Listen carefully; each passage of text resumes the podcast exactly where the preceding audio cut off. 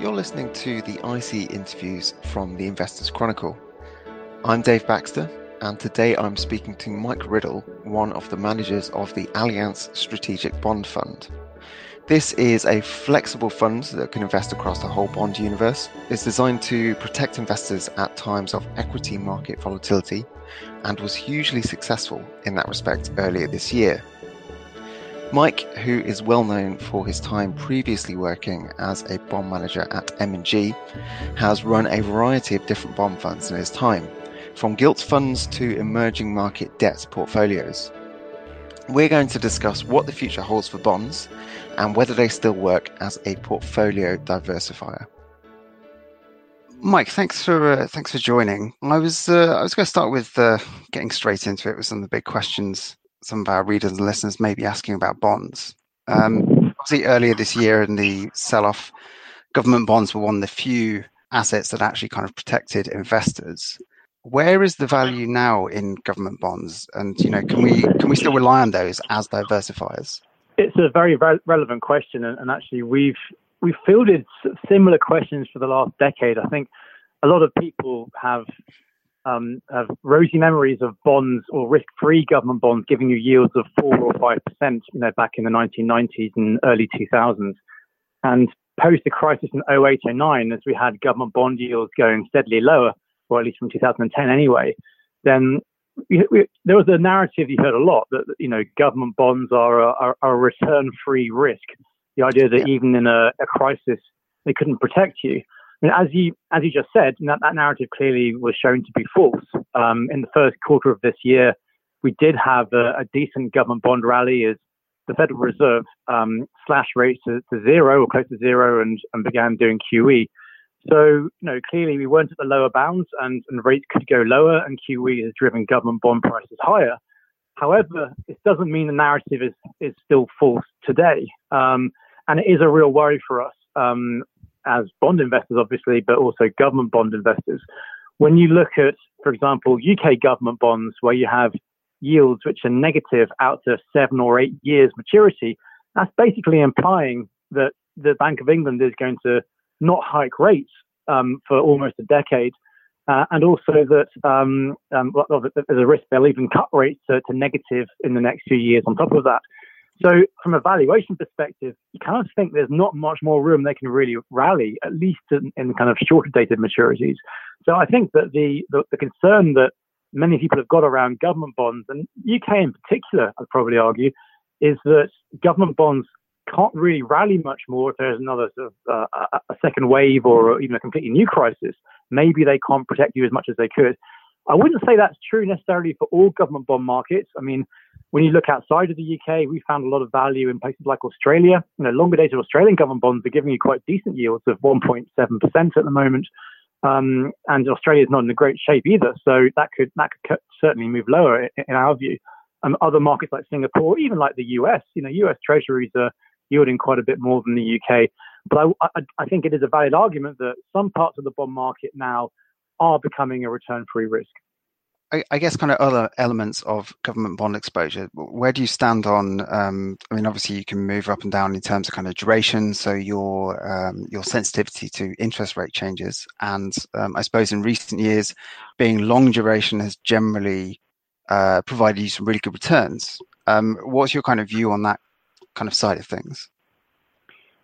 So yeah, as you say, if you are um, bullish on government bonds, you, you, want to be longer duration. If you're bearish on government bonds, um, within government bonds, you want to be shorter duration. So we are in our portfolio at the moment. Um, although there are some markets that we don't like, there are also some markets that we do like. Um, and, and overall, we're actually around neutral. I mean, government bonds globally at the moment are clearly not offering great value. But are government bonds really going to sell off in the next three months or so, um, uh, or maybe even longer than that? I mean, central banks have fought so hard to to drive volatility lower, to to help companies to um, you know to generate economic growth, which hopefully is now starting to come through. So they're not going to um, you know risk ruining all the good work they've done in in, in March and April and, until the present day. So I don't think that we're anywhere near rate hikes. I don't think that that the economy is robust enough that they can start um, you know, putting their feet on the brakes and, and slowing all this monetary policy easing that's been going on. So we don't really have a particularly strong view. Yes, they're quite and, and they're not great value, but we don't expect um, uh, a big sell-off. So I'd say in government bonds specifically, we are globally um, around neutral at the moment. And that kind of environment you described, um, kind of loose monetary policy and the huge amount of fiscal stimulus we're seeing, um, are there any kind of parts of the bond market that generally, either because of those factors or perhaps the sell-off more generally, have looked more attractive? Uh, are there, you know, interesting opportunities at the minute? Yeah, I think I think um, globally, yes. I mean, I do think I, mean, I mentioned before how UK government bonds, the, the shorter dated bonds, look really pretty bad value. Um, but even within UK gilts, we you know we think the curve is actually quite steep, and you are getting yields of you know 0.6, 0.7 percent if you go out a bit further toward kind of 20 year maturities. So there are some areas, some pockets of value in even the gilt market even though it's a market we don't like that much. Um, yeah, and like I mentioned, Australia and Singapore, and uh, to an extent the US, even actually, um, even German government bonds, which I mean everyone's aware they have negative yields, but once you hedge these yields back into sterling, you do actually get a similar yield to what you get on on gilts. And if your fear is that at some stage, you know whether it's virus related or not, at some stage you get a rerun of the eurozone debt crisis what I've always thought in the back of my mind is that German government bond yields can go very, very negative, which means you could have a very, very big price appreciation in bonds, even though they currently have slight negative yields. There is maybe that five or ten percent chance that you could still get a thirty or forty percent capital gain if people start thinking about bonds being dominate, denominated in Deutschmark. So, you know, it's always difficult to be very underweight German government bonds when you have that potentially large upside, which is which is a tail risk.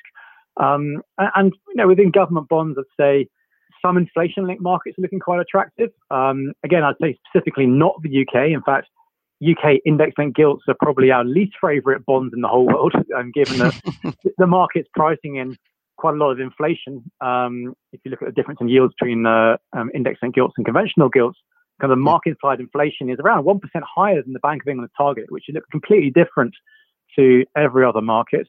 Um, but if you um, if you look at US or, or even actually the eurozone, um, there's very little inflation still priced in, and and it's one of our fears is that from the middle of next year, even if it proves temporary, you actually could see quite a big jump in inflation.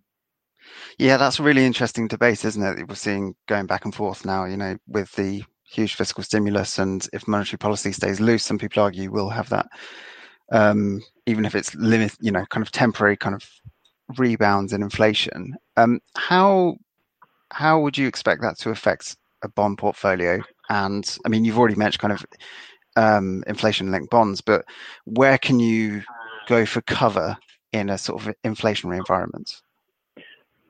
Um, in well, if there's a sustained inflationary environment, so if we get a jump in inflation and then it keeps going higher, which is not my my core view, but there's always a risk of that um, from you know next year or the probably particularly in three or four years time. If you do get a big jump in inflation, that's going to be very bad for bonds. I mean, inflation is the enemy of the bond investor. But I think what people might fail to realize is that that's bad for everything. Um, you know, if you look at the 1970s, it's a great example where everyone thinks about the, the huge inflation we had, you know, over 20% at the end of the 1970s in, in the UK. But bonds got hit very hard, as you'd expect. Equities also got hit very hard. You know, inflation is not good for anything, particularly in this environment when central banks have um, ridden to the rescue and, and, done lots of you know interest rate cuts and QE. If inflation jumps, they cannot justify keep you know they can't justify bailing out the, the global economy because you've got an inflation problem. So I think inflation is the enemy for all financial asset classes, not just bonds. I mean, within bonds, then clearly inflation-linked bonds are going to protect you a bit better but I think you do have to be careful about you know what maturity you um, bonds you're buying. I mean, yeah. index-linked gilts. You've got some 50-year index-linked gilts out there. They've got such a long duration um, that actually it's not really inflation that drives these bonds. It's actually conventional gilt yields as the main driver. So, you know, in an inflation, inflationary environment, you might see gilts do very badly. Inflation-linked gilts, longer dated ones, could do even worse. So you do have to be careful. Um, you know, we think that eurozone inflation-linked bonds, again, pricing in little inflation, um, you know, over 1% below the, the ECB's target looks fairly cheap. don't expect an inflation problem, but they, are not pricing in anything anyway. And and US TIPS, which know, we would expect the US economy to to bounce back fairly strongly over the next few years, um, and we could get a bit of a jump in inflation there. So you know, they are the natural go-to hedge. And um, considering inflation or otherwise, um, how are you feeling currently on other parts of the bond market? So um, different areas of corporate bonds. Yeah, within our um, portfolio, our strategic bond fund is it's really an unconstrained fixed income fund, and it's it's global in, in its reach, um, and, and, we can go across the whole spectrum as well. Where we are currently positioned is, know, as we discussed, government bonds fairly neutral um, overall. Corporate bonds we do still think are cheap. Um, you know, credit spreads, which is the extra yield in a corporate bond over a government bond, are still historically reasonably generous. I mean, they're kind of back at the levels you saw at the end of 2018 when we had that um, 10 to 15% drop in equities, um, which was really all about the Federal Reserve tightening policy very aggressively, and eventually markets said they had enough. So, no, we are back to those sort of semi-distressed levels that we saw at the end of 2018, and beginning of 2019, and we think that because of all the massive stimulus, that um, credit spreads actually look reasonable value. So we do prefer corporate bonds. Um, we we are we have a big overweight versus our benchmark, and about half our funds actually invested in in corporate bonds. Mm. That said, um, credit spreads have tightened a lot. Corporate bonds have done very well.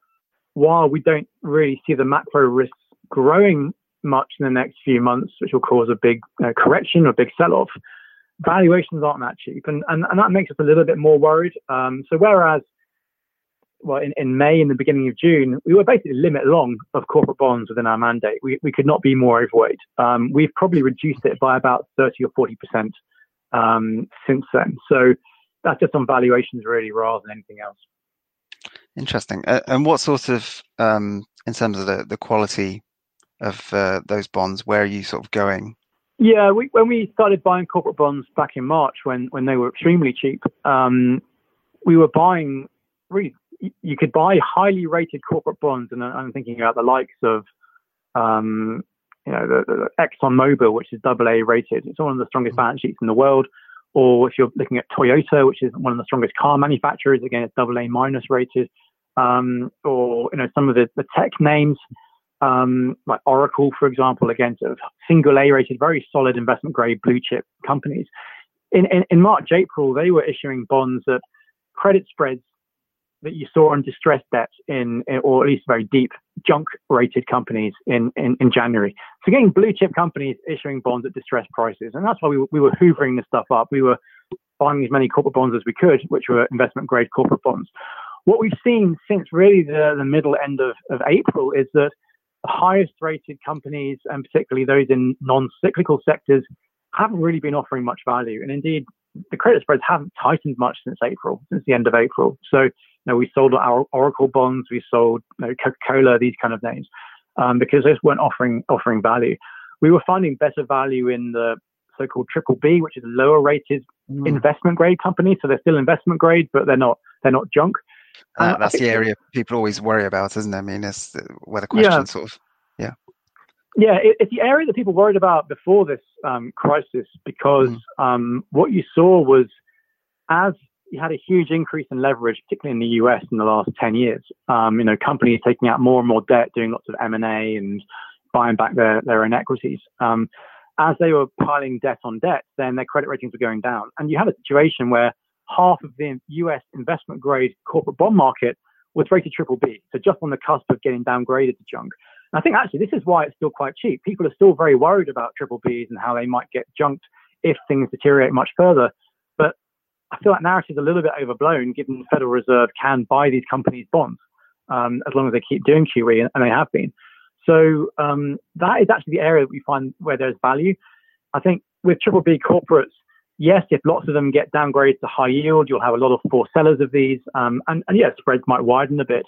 But ultimately, the stronger rated companies, they face what I call credit risk, which is a temporary loss of capital. Now, these companies are still decent companies. They're not really, or they shouldn't be going bust anytime soon.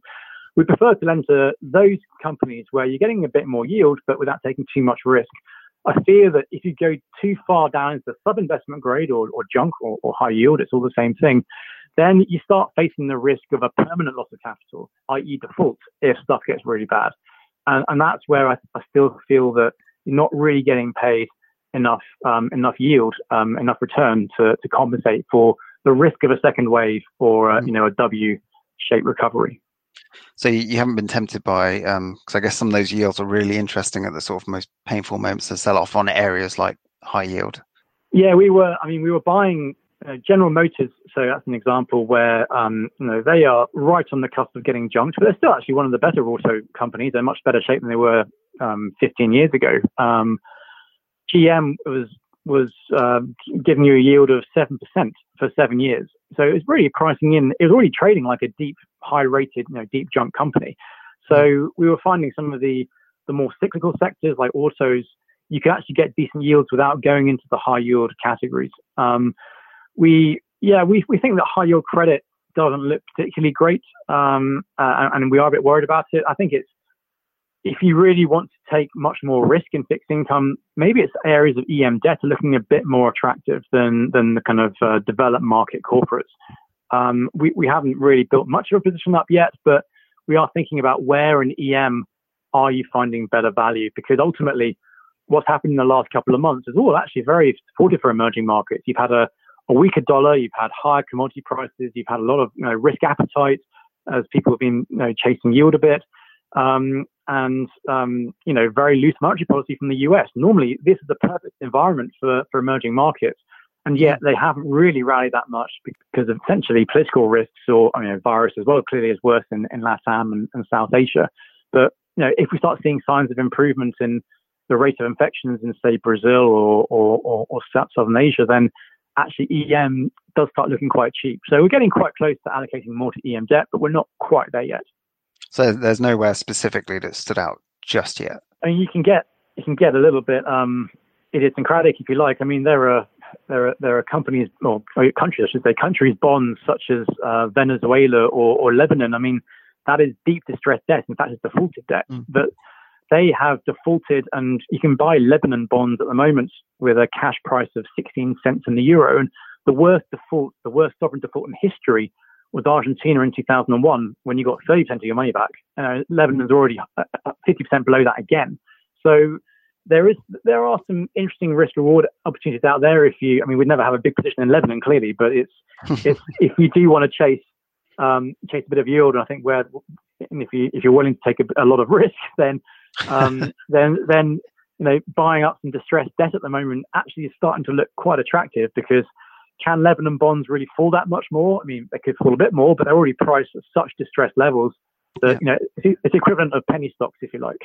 yeah, I was going to say it's really interesting you mentioned um, uh, the chase for yield because um, I guess some of our kind of readers and listeners um, were, you know, very income minded, um, very focused on, um, for example, UK dividends. And what's been happening this year has perhaps left them kind of looking for um, other areas where they can replace that yield. But I suppose if they wanted to replace kind of levels of yield that were available on, for example, the UK market, then that is pushing them into places like high yield and emerging market debt.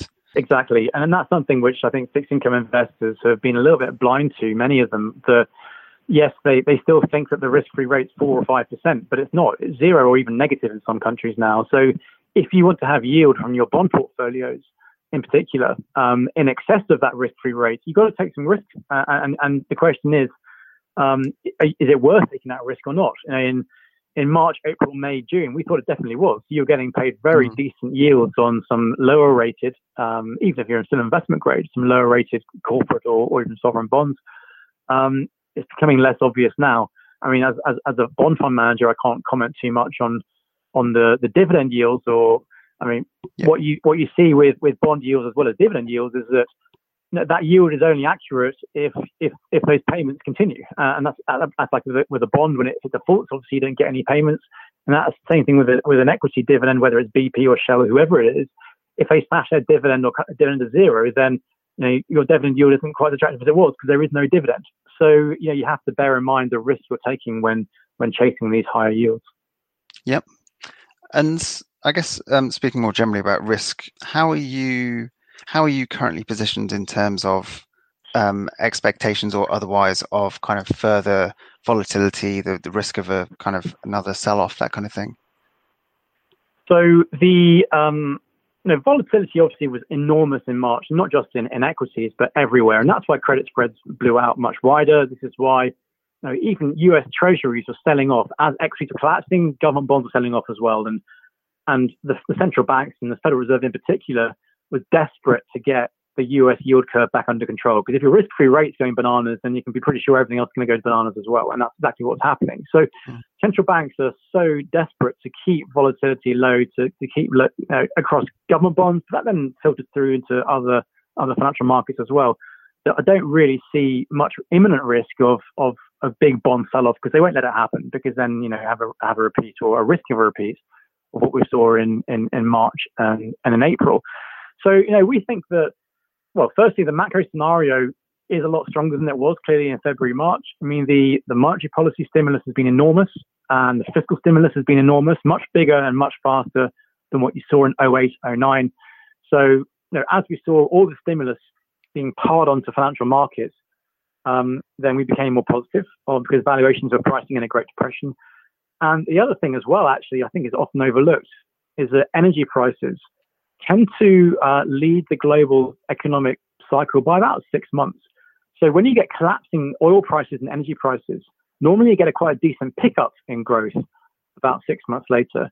Uh, and actually, when you get a jump in oil prices, that's normally bad for growth six months later. I mean, most recessions are actually preceded by a, a spike higher in, in oil, uh, at least historically. So when we were looking at markets in, in the end of Q1 and Q2, we were very bullish on the global outlook, and we expected a a V-shaped recovery, and that seems to be following through. Um, you know, volatility, I think, will will stay low as long as central banks allow it to stay low.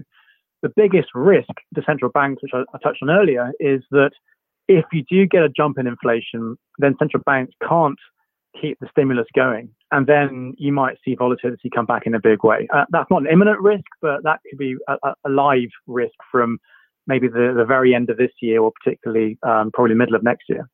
Mm, it, it's interesting the whole um, kind of inflationary concepts. I was reading one paper um, sort of detailing the conditions that could um, lead to it and you know ways in which it may be a, a good thing um, in some respects. But they they did the authors made an interesting point that if governments do kind of and central banks decide to kind of let inflation run a bit more freely, they then have to be much more flexible um, and you know much more willing to sort of like jump in when it's uh, when it gets out of hand, and then perhaps ease the reins again when they want it to run a bit higher, that kind of thing. I guess that makes the situation quite unpredictable. It, it, yeah, it's it's at some point, I think in the future there will be a big test of central banks. Uh, do they do they really believe in um, you know do they really believe in inflation targeting? And you know I can understand the academic arguments about given that you had inflation undershooting by so much, therefore you can run, let it run a little bit hot before it becomes a permanent problem. It, it does make sense, but yeah. I I still worry that if markets start seeing above inflation, and that, by the way, is going to be happening from Q2 of next year, the way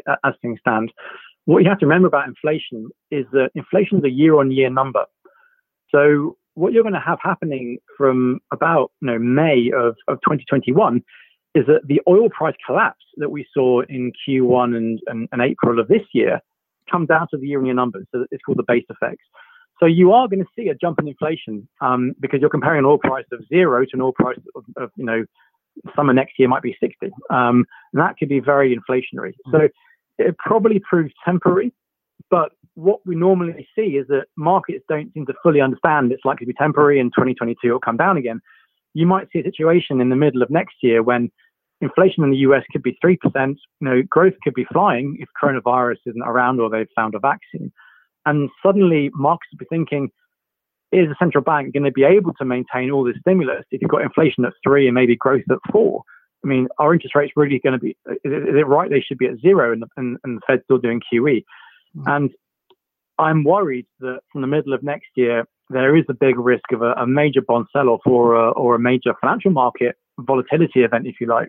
Maybe not dissimilar to what we saw in the taper tantrum of, of 2013. Um, you know, it's it's a risk which I think is not imminent, but it's one that's very much on on our horizon because it could cause a big move. Yeah, what I've been trying to understand recently is how, um, in, in, the context of this belief of inflation perhaps coming back is why um, government bond yields have still remained so low.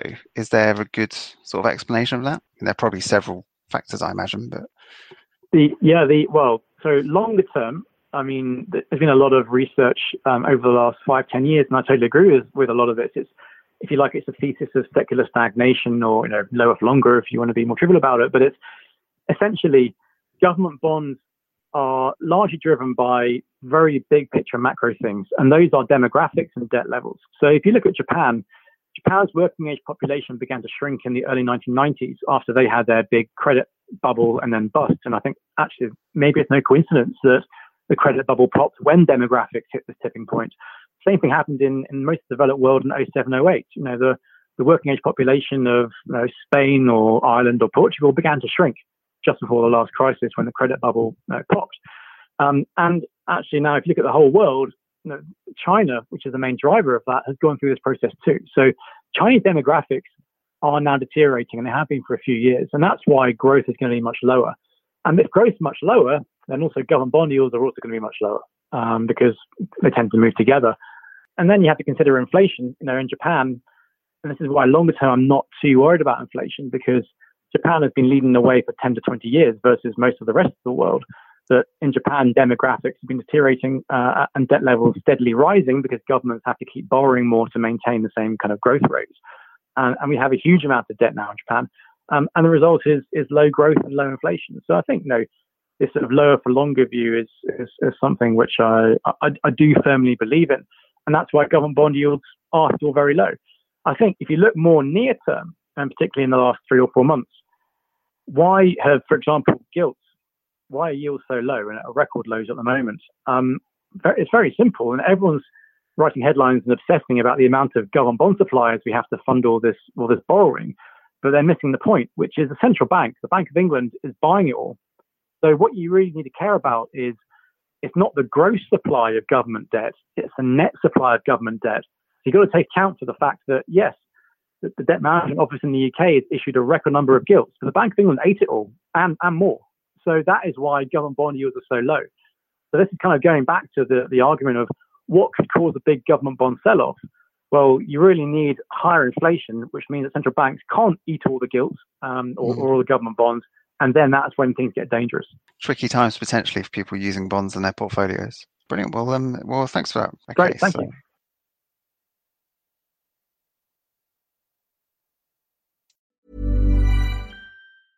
Hey, it's Danny Pellegrino from Everything Iconic. Ready to upgrade your style game without blowing your budget? Check out Quince. They've got all the good stuff shirts and polos, activewear, and fine leather goods, all at 50 to 80% less than other high end brands. And the best part? They're all about safe, ethical, and responsible manufacturing. Get that luxury vibe without the luxury price tag. Hit up quince.com slash upgrade for free shipping and 365 day returns on your next order. That's quince.com slash upgrade.